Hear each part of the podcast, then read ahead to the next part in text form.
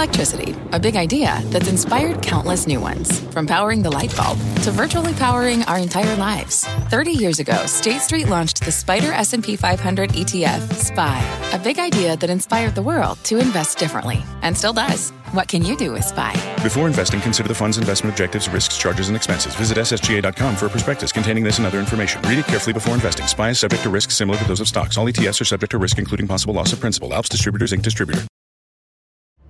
I'm Scott Wapner, and you're listening to CNBC's Halftime Report, the podcast, the most profitable hour of the trading day. We record this live weekdays at 12 Eastern. Listen in. Carl, thanks so much. Welcome, everybody, to the halftime report. I'm Scott Wapner, front and center this hour. The great stock shock. Markets sink to new lows for the year. We will debate the damage and discuss how much more pain might be ahead with the investment committee, of course. Joining me for the hour today, Karen Firestone, Pete Najarian. He's the co founder of MarketRebellion.com with me right here on set. Liz Young, Joe Terranova. Let's do what we always do first. Let's check the markets here at 12 noon in the East. I said we have new intraday lows um, for today. The Dow the S&P, the Nas, the Nasdaq 100. Very closely watching yields today. Look, look at the 10-year note yield at 334. That's the highest since May of 2011. The two years, the highest since 07. So that remains a, a key part of the story today as well. Bitcoin's getting crushed, as you probably know by now. The 210 spread inverted for the first time since April. That remains a headline that we need to discuss. I want to begin with you, Joe. Um, for somebody who told me a week or so ago, maybe not even a full week, that you were positioning yourself for offense. Little offense. Where are you today? Well, I think. I mean, have you reversed that, or? Well, here's what's important in that, and I and I think I was very clear both on overtime and with you on the halftime show yeah. in, in speaking towards this. I, I have never said go buy those hyper growth stocks. I don't want to be in hyper growth stocks. Right. I said play a little offense and do it with a very healthy respect to valuation. And I also said, I'm just looking here in the near term. Where can I capture 2.5% in the market? I'm not looking with a long term lens at where we might be. Is this the bottom? Where are we going to be a year from now? Just what's in front of me. I know Pete's on the show. Pete's done a great job talking about what's the trade. Well, that trade on Thursday afternoon was negated without question. Um, I was able to sell some S&P futures to hedge the risk that I had in the market, and I think that's the important lesson for the viewers right now. If you're going to take risk in your portfolio, if you're going to accept risk in any form of trade, it has to be well defined and it has to be small. Not a lot of risk being taken uh, anywhere. Th- that's for sure today. Pete, I'll go to you since Joe uh, mentioned you. And the fact of the matter is, there's really nowhere to hide today energy, discretionary materials, tech. So they're all getting ripped. By the way, the XLE is down nearly 10% since last Wednesday alone. And that's just stunning in and of itself. But about this put buying well, that you're seeing to today, Pete. Yeah, yeah. To be honest with you, Scott, I would say this. Um, there hasn't been a place to hide for a while now. I mean, for the most part, this market has been moving to the downside with almost every single sector every single day getting into the red when we've had this sell off. Obviously, Thursday and Friday was 1,500 points. Add another, what, 600, 800 points today to that downside move that we've had over the last, call it two and a half sessions, barely two and a half sessions. But yeah, they were buying puts last week. We talked about that on Friday. They were buying spider puts in huge size. They bought 100,000 of the puts, doing pretty well off of that. We also had uh, uh some put buying as well in the IWM later in the day. That was something that's really started to really moved to the downside. As a matter of fact, take a look at that one, Scott. Look at the IWM and the look what the caps? percentage loss today was. Okay. Yes, the 2000, Russell 2000. Yeah. We're talking Russell, about what, four and a half percent to the downside. Four percent. Russell is the worst of the okay. majors. Yeah, and and I can tell you, we had huge put buying in there when on Friday. And today, we're seeing those returns. As a matter of fact, the first two trades that happened today that we were seeing an unusual was the Spider. They were buying more Spider puts, about 28,000 of those. And then they, they decided to go after 30,000 of, uh, of the IWM puts. So they just continue to come after these. And now there's even the EFA. And if people are not familiar with that, it's another ETF. And that's where we see a lot of this paper, Scott. These ETFs are really seeing the sizable paper. But in, the, in this one, the EFA, it's basically everything out uh, in the world except the U.S. and Canada.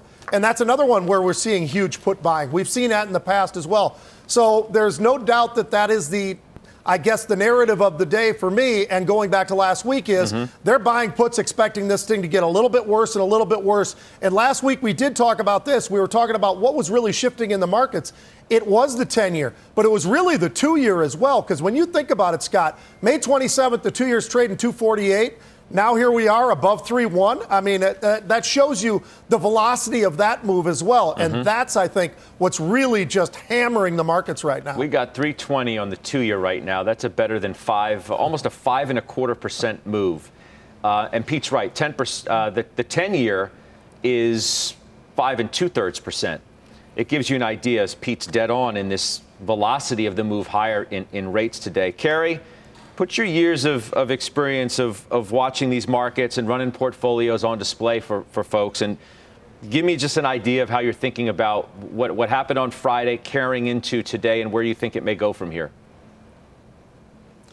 So I, I think the most notable thing is the lack of faith right now that investors have in what they've been told, what they've been told by the Fed, what they've been told by the Treasury Department, what they've been told by companies and the management. So that's sort of been thrown out the window because we can't seem to trust that the numbers that the Fed are looking at, have been looking at, which remember, they used that word transitory for a very long time. They've stopped using that. And now we've got l- lots of inflation, much more than anyone really expected that we saw in those numbers on Friday. And Janet Yellen and the Treasury Department, again, looking at the same numbers. These people are, are academics. They spend all their time coming through data. It hasn't helped. You have, you have companies that are now taking down numbers, starting to hedge on guidance. That's causing people to be scared.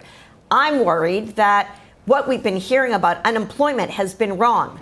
The unemployment number being 3.6% has been one of the high points, one of the places that you could really hang your hat and say, wow, this can't be a recession if we have so few people unemployed. Maybe those numbers are wrong. And companies mm. have been over hiring just the way they overbought inventory. So, what's the good news? So, the good news is that if we take those numbers down on earnings for next year, instead of 250, look at 235 on the S&P we are and multiply that by 15 times, a multiple of 15 times. We're not that far away. That's six and a half percent below where we are right now. We can do that in two days. We've been doing that recently. Mm-hmm. So I'm not suggesting that this is the place to buy, but it can be comfortable. We can be comfortable at a level, as Jeremy Siegel said, that's not too far down from here. Well, the problem, Liz, is that if I ask you what's the right price for stocks, you can't answer because you don't know. Mm. No one knows. Mm-hmm. What's the right price of earnings? Can't answer that. Mm-hmm. You don't know. No one knows. Is the multiple down enough? Down to 16 times from 21 and a half at the start of the year. Is that enough? Can't know that question before you know the other questions, which are unattainable right now. Yeah. That leads to the uncertainty that markets traditionally hate, and that's what we're in the middle of. Absolutely. And I think this continues. But look, Friday was a, a terrible day. Today looks to be another terrible day. And on some level, I welcome it because we had tried for a while to really confirm capitulation and try to confirm that we had gotten down as far as we were going to go. I want to just get it over with. So let's just have a string of bad days, maybe a couple bad weeks, get it over with, flush it out, and then wait for the next set of data. But in this next few days here, I don't know that it's going to stop anytime mm-hmm. soon. Mm. And I think you, the question you have to ask is how low does it have to go before it bounces? It's not necessarily what's the right multiple, it's what's the right multiple for it to bounce off of. And I think that there's still further to go for that. So NASDAQ is giving up 11,000 for the first time since November of 2020. We should just note that as I was just looking at it once again, and it's uh, still below that level. Here, here's the other problem, I guess you could say, Joe, is that if this is all about Fed, and trust, or lack thereof, because that's what the bond market is screaming. Peter uh, Boockvar of Bleakley, I thought, had a, a really succinct way of putting everything into perspective today. Bottom line central bank passivity is getting run over, and they're losing control over the world's bond markets. The only way, only in caps, the only way they regain control is to get more aggressive. Okay? Meeting starts tomorrow. They've telegraphed 50. Now expectations of 75 at the next meeting are increasing. Here's the problem with that. They telegraphed 50, which the market is suggesting isn't aggressive enough. And if they go 75 this week, it looks like they panicked to the market and to the CPI read last week. Mm-hmm. They can't win either way. Either they're even further behind the curve than some have suggested, or they panic after a couple of Fed members and notable ones come on this network and suggest that 50 is the way to go now, and then we'll see. So I, I think my response to that would be that we are in the middle of a obvious fiscal and monetary mistake that was made in 2021, and we're now paying the price for it. And the consequence of that has been a dramatic loss of confidence in the market. How do you reverse that confidence? You don't do it through a 75 basis point hike. You don't do it through a 100 basis point hike. You do it through inflation coming down. And that's why I think where we are now is that we have this market malaise and things have dramatically changed since Thursday afternoon. That last hour on Thursday afternoon was very powerful. The market technically broke down at that point. The vision became obvious that you could go back towards the February of 2020 high at 33.93. And ultimately, there's just this overall lack of confidence in the institution of the Federal Reserve and the ability of fiscal policymakers to come in and be able to affect inflation. I don't even know that 100 basis points at this point is going to do anything well, it's obviously to inflation. not going to do anything. Like they could hike uh, 200 basis points. So it doesn't it, impact supply chain. It does one not. bit. So in, in, in that case, what you have is a condition in which markets have no confidence, markets have liquidity being removed, and there's a, an effect of liquidity being removed. And that's where the places of the market where you have seen speculative excesses build that has to be liquidated. It's happening right well, now in crypto, happening. and it's going to happen in real estate next. So Karen, let, us okay. The, the Fed, as far as we know, educated at this point based on what they've told us, they're going to go 50. Now, what happens if they go 75? Again, this push pull of being too slow and too far behind the curve. You've told us 50. The bond market says you're kidding yourself, right? Delusional to think that 50 is going to help with inflation. But if they go 75, they're like, now they're panicking. Now they don't know what to do because the CPI flies, flies in the face of anybody who suggested that inflation had peaked. So, what's the market going to do under that scenario? I think the market would be relieved if the number was 75 this you time. do? The market is not happy. Yeah, that's what I think. I think the market would be relieved because it's very hard for Jay Powell to make the case that 50 seems to be enough to control inflation unless unless there is some way that he can convince people that the numbers he's looking at are beginning to show an improvement in inflation that we didn't see on Friday. The fact that we didn't see it anywhere, just across the board, from you know, obviously fuel, rent, housing, uh, all sorts of commodities. Um, uh, there was nothing good in the numbers. So I'm not sure what he uses to defend the 50. And 75, I think, will make people feel as if he's trying, they are trying to be more aggressive. Yeah. The market would like it, I believe. Let's bring in our, our senior markets commentator, Mike Santoli, who's joining us now. And, and let's have you, Mike, uh, opine on this question as to I asked you, I think, in, in your last word in overtime on Friday, if we now have to reintroduce the idea of a Fed surprise. And I think you said something to the idea of somewhat. I mean, it certainly is maybe back in the, the conversation somewhere.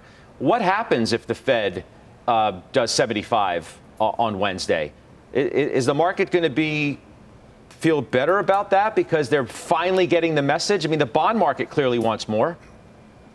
Yes. I mean, I'm not sure it matters tremendously. I, my, my initial take would be that uh, the fact that they abandon uh, this kind of carefully cultivated idea that they can lead the market by the nose with their guidance uh, to, to these increments and, you know, doing it tomorrow, doing it Wednesday instead of doing it six weeks later. I don't think it matters. I always go back to one thing that Chair Powell said a couple of press conferences ago when he was pressed on just exactly how much effect they think they're going to have with the actual rate increases in 2022 on inflation. And he more or less said, look, it, our stuff operates with lags. It's not really that. They were trying to bet that they're going to get lucky alongside a, a natural moderation of inflation. So I think the market really wants some clear sight to the destination point, a little more than they care about whether the 75 comes now or in July uh, or thereafter. And I'm not sure you're going to get that either uh, because the range of potential outcomes just is very wide at this point. And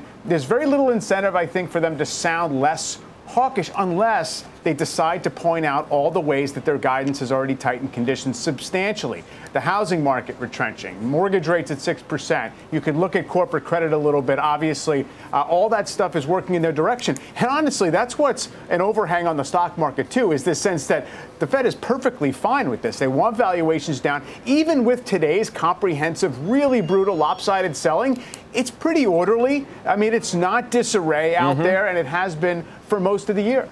Here's the problem, I, I, think, in some respects, too, with, with this whole conversation around the Fed. And I, I read something over the weekend and, um, frankly, forgot it, who said it. This idea that jawboning, Mike, is like 99% of the Fed's work. Maybe that was Larry Summers or somebody I read over the weekend.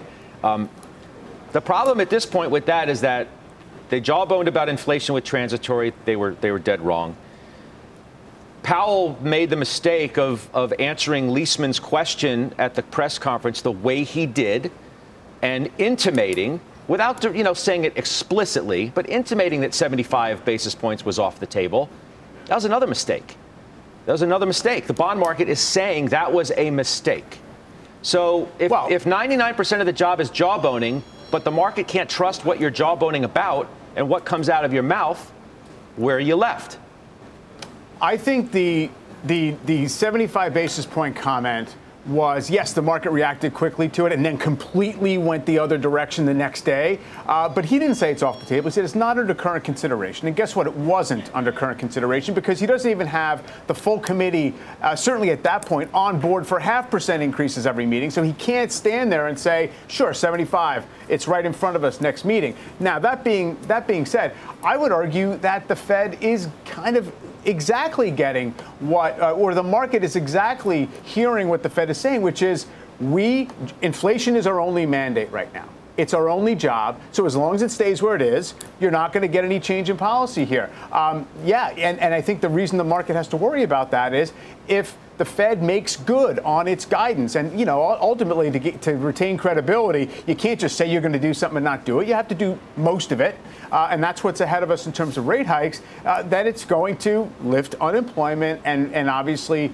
wound parts of the economy that uh, are going to be collateral damage. That's the fear. I'm not saying that's what's going to happen. We're really kind of coming into this at a very high level of nominal GDP growth. So it, it probably would take a fair bit to really wear that all down. But I, I think that's the fix that we're in right now. And by the way, uh, you know, Joe was saying we're, how far down we got to go to get to the pre-pandemic high. We're now at levels first reached January 2021.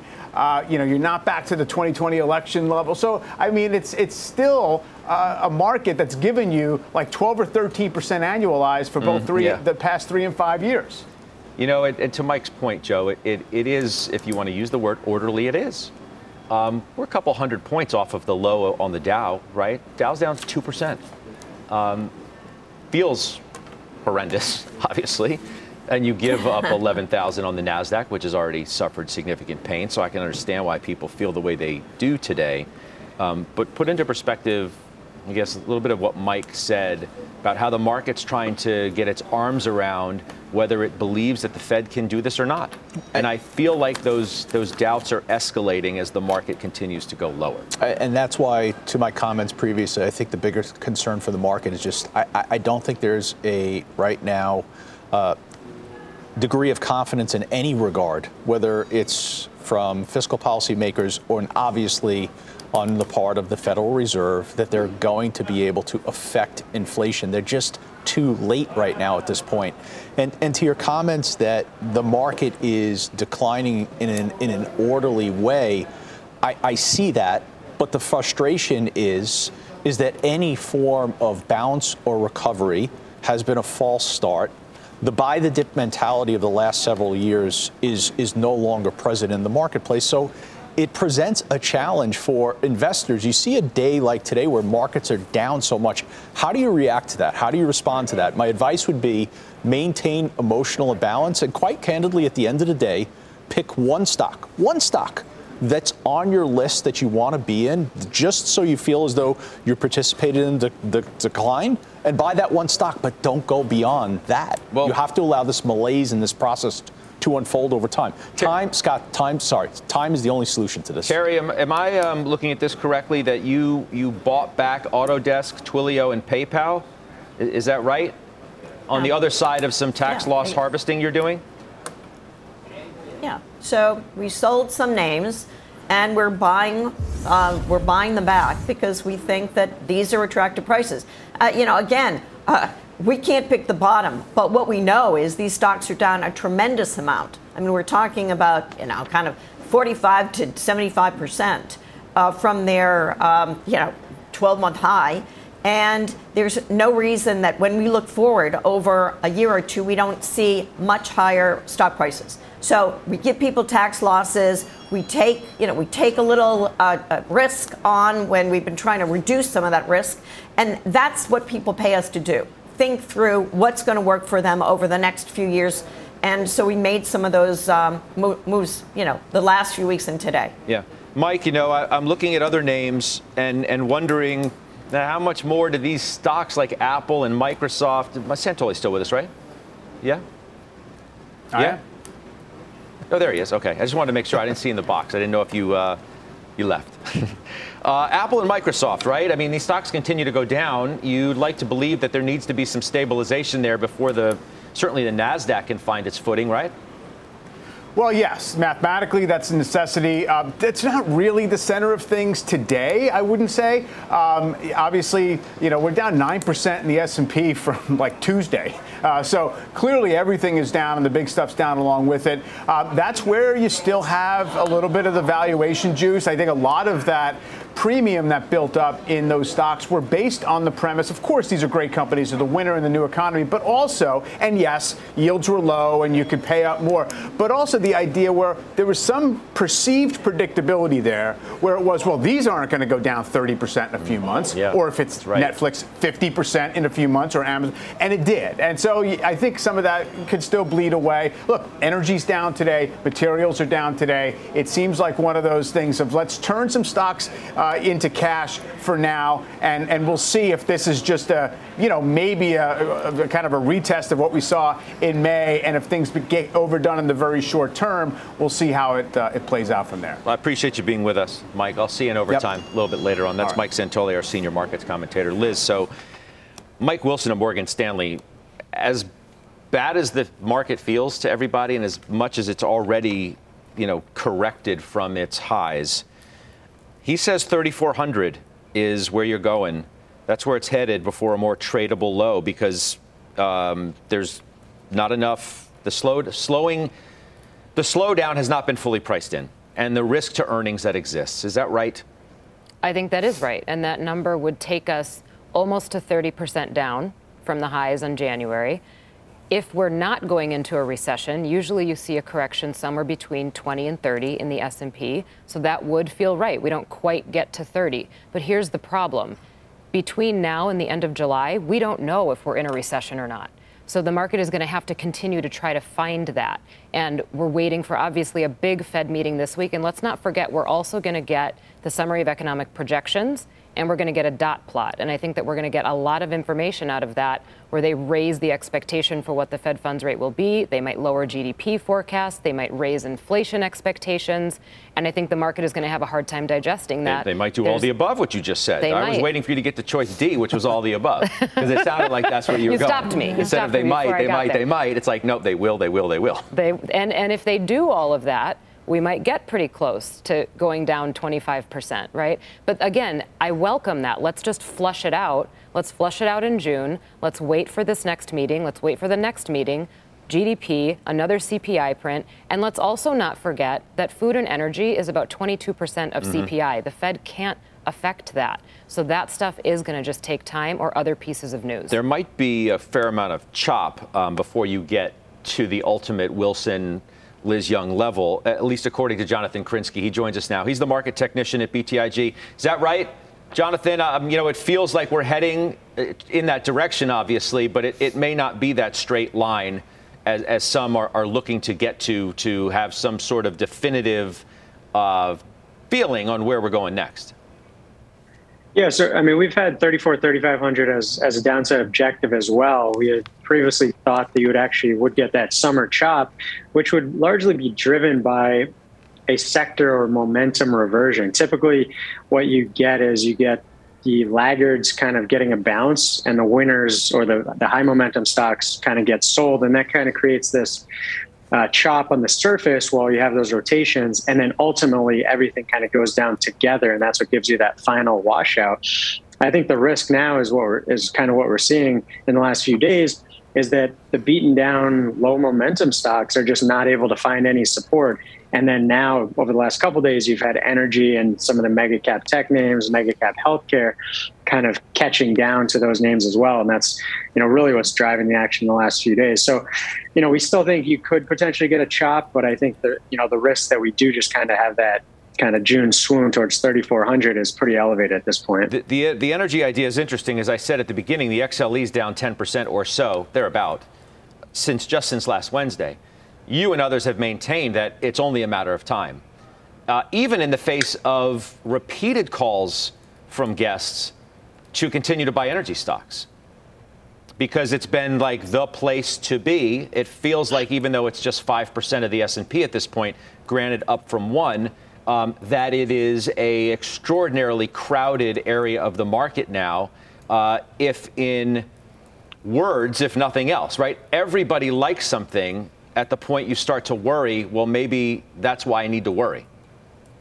Yeah, no, that's exactly right. We, we kind of felt the risk reward was asymmetric there, and that yes, it's showing the best price performance, relative strength, momentum, but it got to a point where it was about 35% as a sector above its 200 day moving average, which really is about as, as wide as we've ever, ever seen in 30 years of data. Um, and you look at the spread between energy being up at 1.60% on the year versus the worst sector, which was consumer discretionary, down 30%. So that 90 percentage points of spread between best and worst is is about as extreme as it's got, even if mm. you go back to kind of the tech bubble peak. So we just mm-hmm. thought, you know, risk reward is asymmetric. Energy should catch down to the upside. Again, the, the hardest question is whether you see some rotation, which would keep that summer chop scenario alive, or if you just see a liquidation of cash, which is what you're seeing yeah. the last few days. I appreciate your time. Uh, that's Jonathan Krinsky, BTIG. Thanks, Last Scott. comment for this segment to you, Pete uh, because it's a good segue to you. You're you have a big, big energy sure. position, don't you? Yes, I do. It's a it's a very large uh, percentage of what I've got right now, Scott. It's about 30% still. And by the way, I just actually bought more energy. I bought some Shell because I saw some unusual options in there. You know, I think that you know we have these these back and forths with energy, right? Even when this when the when the price of crude is just sitting there, not doing a whole lot, we've seen some sell-offs and we've seen some some buying. So I think what we're seeing now is just a little bit of that pause, and mm-hmm. I think we're going to go on the next step to the upside. So I'm still committing more and more capital into the energy space, at least for now. Okay. All right, let's take that break. Coming up, the ETFs you need to watch today. Before the break, though, let's give you a check of the S&P sectors. Uh, I suppose we have to show it to you. It's not going to be pretty. It's red across the board, as you see. Uh, consumer staples, the best of the worst. Discretionary is the worst. Back right after this.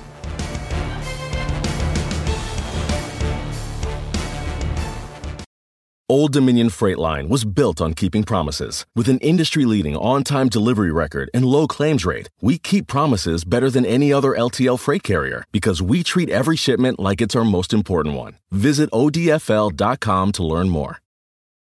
B2B selling is tougher than ever, and we feel your pain. If you're struggling to close deals, consider giving LinkedIn Sales Navigator a shot.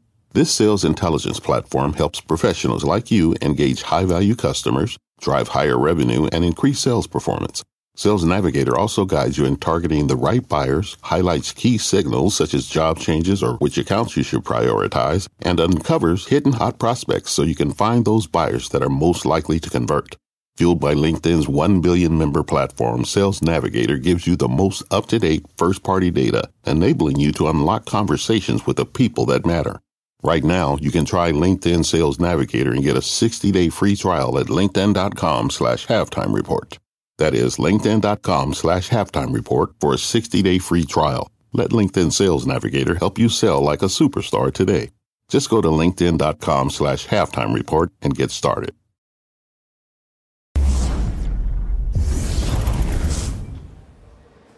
And welcome to the ETF Edge portion of Halftime Report. I'm your host, Bob Pisani. So much for peak inflation. It's going to be a long summer. The problem is that investors may not have the information on inflation they need to determine a bottom for many months. In the meantime, there is a proliferation of ETFs this year designed to provide some protection against inflation. Let's chat with the CEO of one of those funds. Christian Magoon is the CEO of Amplify ETFs. Christian, you started your inflation fighter ETF. I win is the symbol at an auspicious time, right at the start of February. Great timing. It initially attracted huge inflows, but it's been quietly sinking in the last week. What's in this fund? Why is it too starting to sink along with the rest of the market?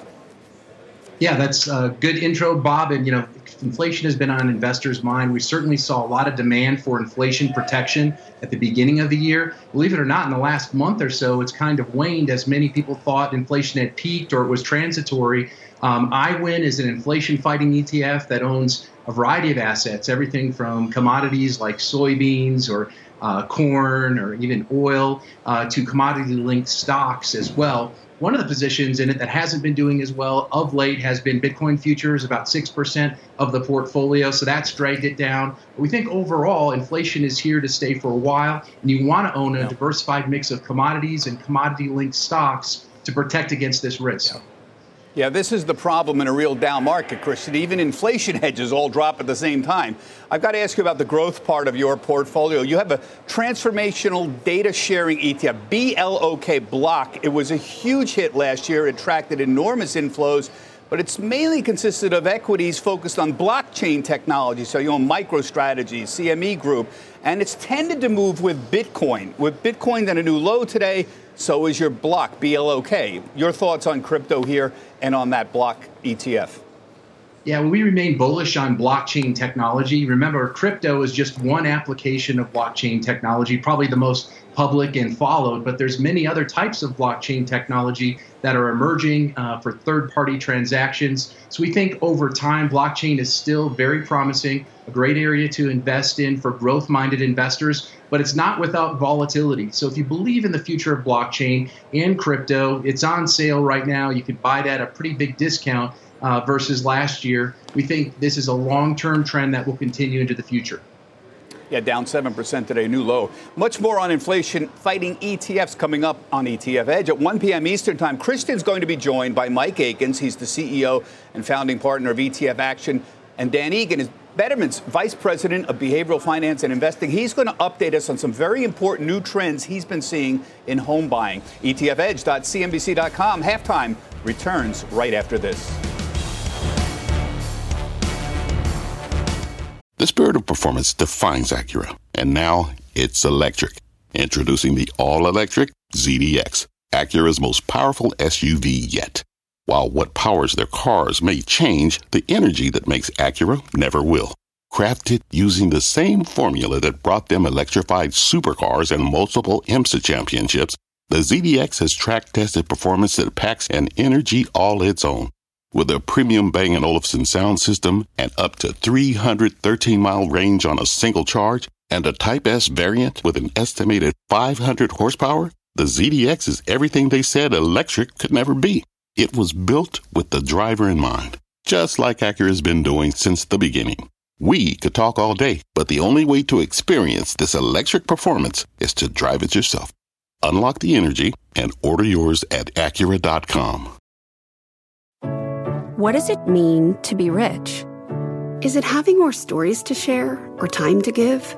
Is it being able to keep your loved ones close or travel somewhere far away? At Edward Jones, we believe the key to being rich is knowing what counts. Your dedicated financial advisor will take a comprehensive approach to your financial strategy to help support what truly matters to you. EdwardJones.com slash find your rich. Edward Jones, member SIPC.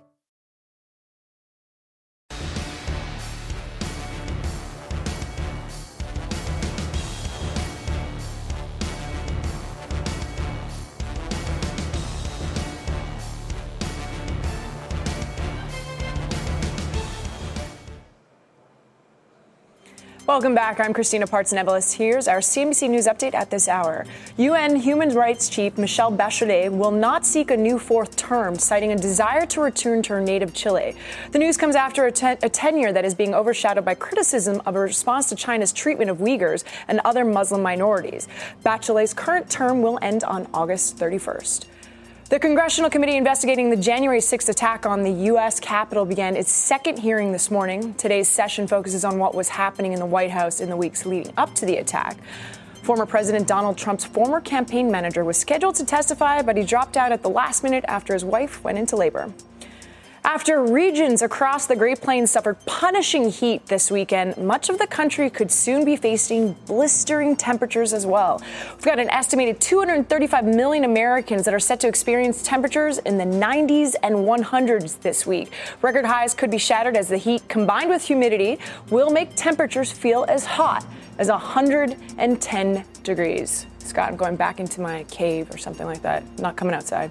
Cena, thank you. I'll see you later on in overtime. That's uh, Christina Partsinevelos. Bitcoin, let's revisit that. It is touching its lowest level since December of 2020. Our Kate Rooney is tracking not only the price action there, uh, but the fallout. Kate? Yeah, Scott, there's a lot going on in crypto right now, shaking investor confidence. Bitcoin's drop started Friday after that inflation number. Analysts I'm talking to still see Fed policy as the main drag on that asset class right now. Roughly $200 billion was wiped off of crypto's market cap over the weekend, the total value of that market fell below a trillion dollars, and there are some industry specific headlines contributing to that weakness. One of the biggest crypto lenders, Celsius, saying last night that it's freezing customer withdrawals and transfers. There had been some speculation that it was having solvency issues. And for context, the firm had $11.8 billion in deposits and 2 million customers as of mid May. And some big investors are involved here. For example, Canada's second largest pension fund participated in Celsius's uh, last equity round, and a bulk of its customers are retail investors. So they were brought in by an 18% yield offered by Celsius for just depositing their crypto, but there was not a lot of transparency about how they could offer that. We do know that they lend customer money out to hedge funds on the back end. Those borrowers here could be exposed, and I'm told Celsius put customer deposits into what are called decentralized finance protocols. So those are often tied to some of the smaller cryptocurrencies, which are getting hit even harder than Bitcoin over the weekend. Sources tell me the fallout here could be, quote, messy. This morning, one of the largest exchanges as well, Binance, pausing Bitcoin withdrawals about an hour ago. Binance saying that this was fixed, but it is still raising questions about how and why that happened. And Scott, all of this is hitting some of the stocks tied to crypto. Coinbase is down double digits. We had MicroStrategy seeing even bigger losses, down 17% at this point. Block and Robinhood also getting hit. Back to you. Kate, thank you. Uh, in fact, I'm looking at Robinhood right now, which hits a new low today. 702 was the low today. It's bounced off of that. It's at 744 now, but nonetheless, from 85 to 7. Joe, I guess one of the issues here is the amount of leverage that's in the crypto system mm-hmm. that we still don't really know about. No. Is potentially troublesome. Very troublesome. And I think the, the, the, correlation is the move in yields that Pete was talking about at the top of the show because the cost of capital, which was basically free in 2021 and financed a lot of that leverage, obviously is now rising significantly. And, and that's going to lead to an environment where you're going to have to see there be some form of liquidation. And I think you're in the process of that now. I saw our friend Anthony Scaramucci this morning on Squawk Box. He, he made a, a wonderful, very thoughtful, intelligent, fundamental uh, reasoning as to why blockchain technology is ultimately going to work, and I agree with him. But I think just because blockchain blockchain technology is going to be additive and it's going to work, that doesn't mean that Bitcoin has to go to 100,000 it could work and Bitcoin could be priced at 35 or 40,000. So I think people equate the success of the technology mm-hmm. with a much higher price. I'm not sure that's correct. But what am I what am I supposed to do with this issue, Liz, of the leverage um, in Bitcoin to the degree of which we, we just really don't know? When a asset class, as this is, uh, suffers the amount of deterioration as this has, mm-hmm there has to be somewhere in the system uh, an issue. H- how can the, the tide go out so strongly and everybody still have their suits on. I, mean, I just don't see how that is, is possible. we know about leverage from some who have to reveal it. And, and the, I'm just thinking about the kind of margin calls and just the ripple effects and what they're ultimately going to, to be. Well, look, it, it exacerbates moves on the downside, right? The leverage that's in the system, and that will continue to happen. I don't think everybody still has their suits on. I think that there are a lot of people who have lost a lot of money in crypto and maybe were over allocated to it in the beginning, thinking that it was bulletproof in an inflationary environment. We're finding out now that that's not the case.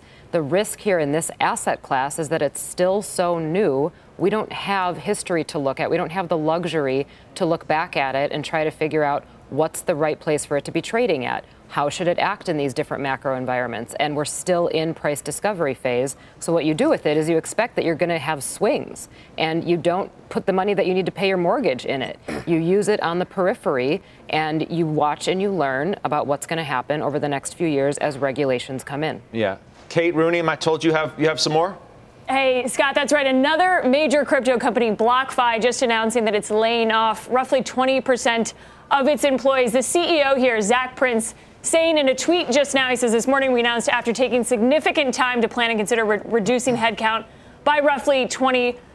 We've seen this as we've seen market volatility in crypto, others really scaling back and freezing hiring.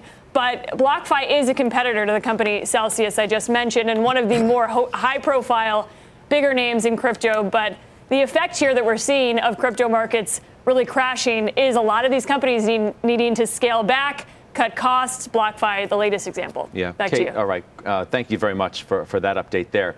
Uh, Karen, I know you have to run, and before you do, I, would like you to give us some of your, your thought on, on what's happening in crypto and, and how you're thinking about it from a, a, a bigger picture standpoint, you know, irrespective of the, uh, the price of Bitcoin itself.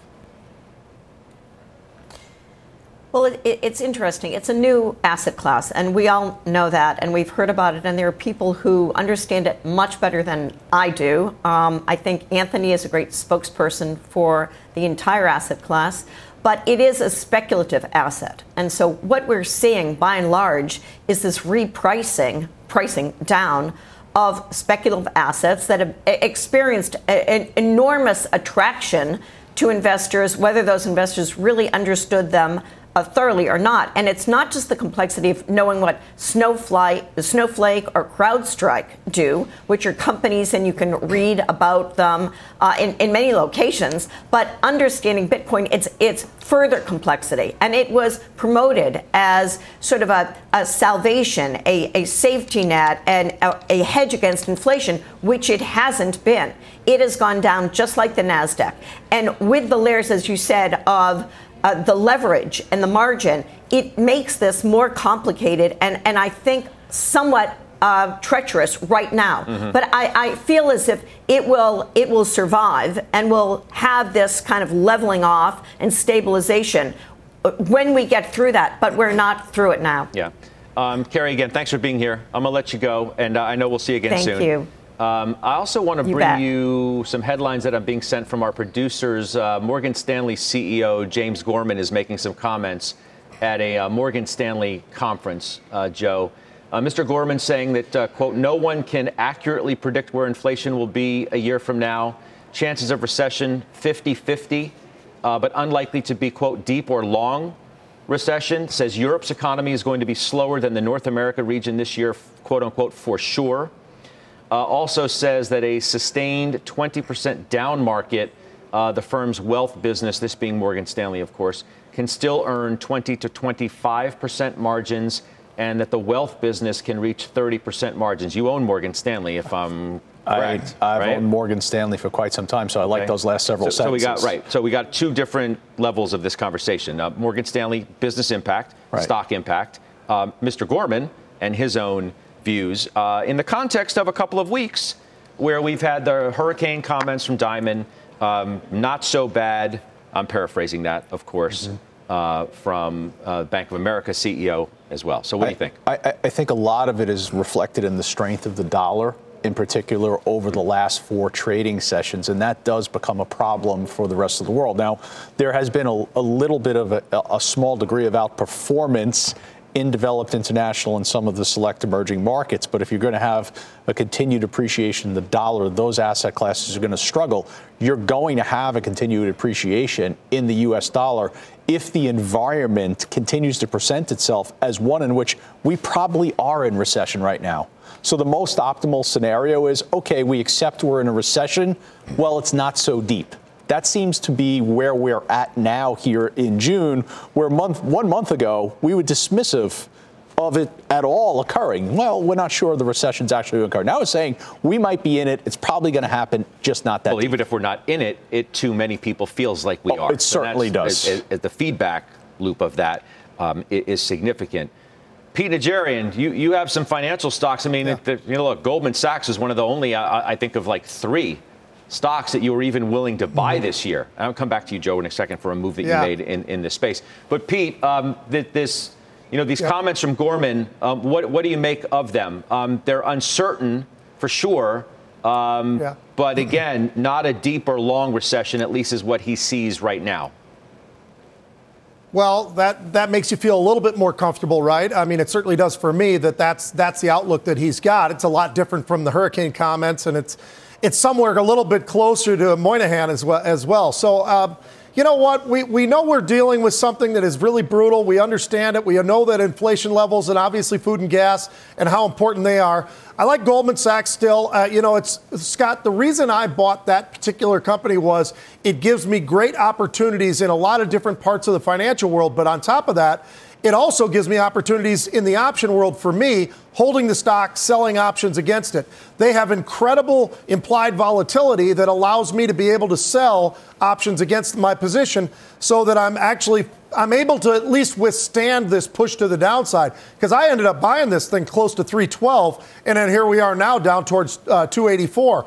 But I've also before this week I took in a little over 20 some odd dollars in option premium. So that's why I do what I do with the options world is it gives me that luxury to be able to be in this stock, not be nearly as nervous because I've already sold again and I've got another $15 if if the stock stays under 300. So we'll see, but it's an interesting time. There's no doubt about it. And I think it just shows you that look at all the different views coming from some of the smartest guys in finance, and they're not all exactly the same. So we are seeing what everybody's uh, view is right now. I think Morgan Stanley's view probably coincides with the way I view it as well. Or at least how they characterize it, right? I, am not so certain Yeah. that the views are Right. all that different.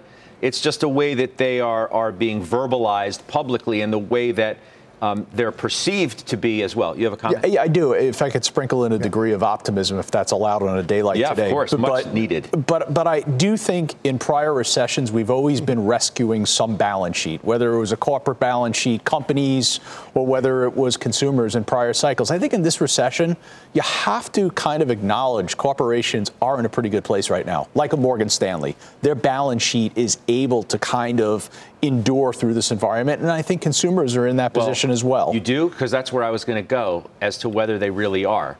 If the consumer leverage has, has gone up and up and up, right? Spend on credit cards, you get Debt as a percentage of disposable income is at its best level in 20 years. So, but rising. but rising. I'll acknowledge that, but still in a better place than it's been in previous recessions. Hey, Pete, let, let me come back to you real quick because I want to make sure we get this in. You want to do unusual activity here? Sure. Yeah, we can do it if you want to yeah, right let's now. do it. Let's do it. All right. Well, I'm going to start off with Deutsche Bank. We were just talking about financials. Yeah. Deutsche Bank stood out for me because of the, the put buying that we had, Scott. As a matter of fact, they bought 20,000 of the July 9 puts today for about 30 cents. What's interesting about that is they own the June 10 puts, made money on those, sold those, rolled though to July 9th, and now looking for that as well. So 30 cent option. Stock was trading about 960 at the time. Secondly, I'm going to go right back to energy. I'm going to give you Suncor. Now, we had some buying on Friday. Stock was higher. They were buying the 44 strike June calls. Now they're buying the July 40 calls. So it's interesting, despite the fact that the stock has pulled off, I don't know, I, am not looking at the computer right now, but 4 or 5% from Friday, they still want to be in there. And we had a buyer of a little close to 11,000 of the July 40 calls for $1.75. Stock was trading around 39. That's part of the reason why I'm still convinced that energy has at least some more upside to go because we continue to see certain names that pop up in the energy space with some unusual option calls to the upside. I mentioned Shell a little bit earlier. Yeah, you did. I appreciate that too. Back to you, Joe, for a second because I want to make sure we get this move in, in as well. And it relates to the financials. You sold T Rowe.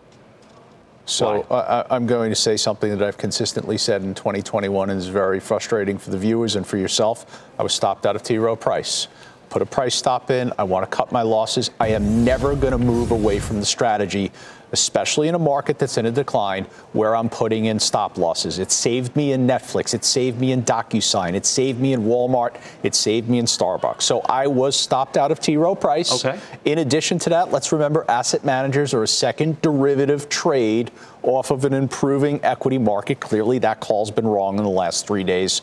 So unfortunately, I'm out of that position. All right. You also sold Nutrien. Nutrien has not worked. April 18th was the high. It's an agriculture trade.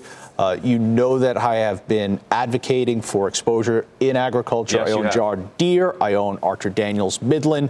Nutrien. I also own Bunge. Nutrien just never worked. Okay. Um, Pete, the other thing that we need to look forward to that we'll have in overtime uh, is Oracle. We still have earnings Mm-hmm. from very large businesses who give you a good read on enterprise spending. And, you know, what was an NVIDIA then became a Salesforce, now becomes Mm-hmm. an Oracle. Uh, I don't remember if you maybe you've owned this stock in the past, but how do you view the importance of it I have. given the unsettled market that we're in?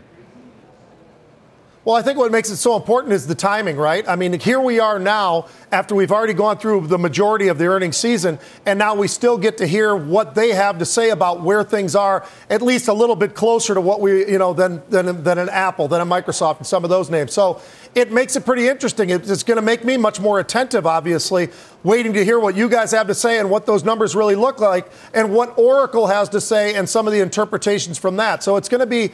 I think very informative of where are we right now, and that's why I think it's going to be very important. That it's why we ought to just to plug you a little bit. It's why we ought to come into overtime and watch it because I think that's a very important call. There you go, Pete. I appreciate that. Uh, the other interesting thing today, um, it's interesting to see where the calls are on a day like this. Who's willing to step in front of anything, uh, which feels like a steamroller, Gutsy. and grab a, a, a bullish call? But Micron, Liz, is reiterated a top pick at UBS. They did cut the price target. I bring it up to you, and I know you, I know you can't speak about the individual stock itself, but but the semis. Yeah. It's hard to be bullish right now on the semis, isn't it? It is. And I wish I wish I could say I was, but I'm not, and I haven't been for a while. I think that there's still a lot of headwinds for semis. I think that we started to watch semis as an indicator of cyclicality in the market. We kind of stepped away from transports and started to watch semis. I don't know that it's going to work that way for this period of time because semis are guilty by association in the growth trade. If I had to buy something in technology, I'd be buying software, particularly cloud software. Oh, you would? Okay. So you'll be looking at uh, these Oracle results uh, after the bell. That'll be interesting to see there. Um, Pete, you actually own Micron. Yeah. It's hitting a 52 week low today. That wasn't good, but I can tell you it's been a multi year hold, so I'm still actually feeling okay about where I am.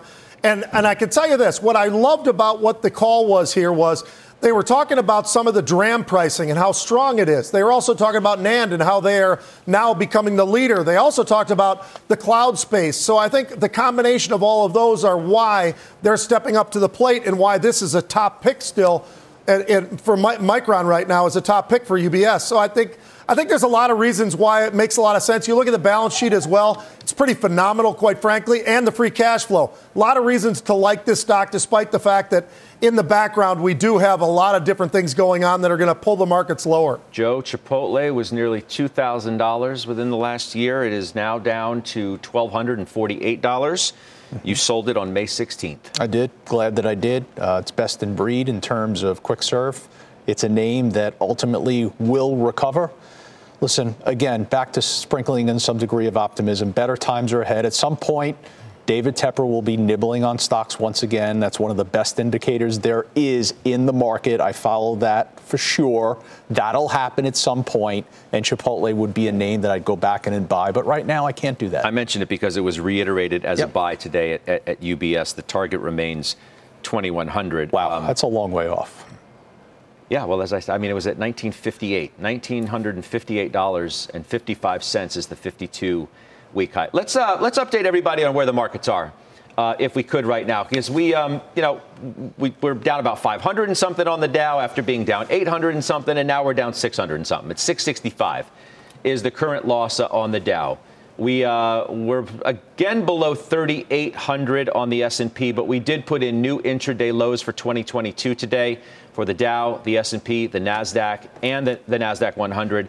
I mentioned to you we're going to have full coverage in overtime, of course, just three hours from now. Joining me today, Liz Ann Sonders, Ed Yardeni, Eric Johnston, Rob Sechan, among others. Oracle's numbers hit the tape. We'll have that, the latest stock move there, implications for enterprise spend along tech, especially given what tech has done lately. So we hope I hope you'll join me there, and we can uh, try and figure all this stuff out. See where treasuries go here. Uh, too, we have an interesting uh, guest on today uh, in overtime around uh, treasury ETFs too, uh, which is an interesting day to launch some new products. Whether they're right for your portfolio or not, we will we'll discuss after the bell. Let's do some final trades and reflect on what we're what we're seeing today. Liz Young, why don't you go first?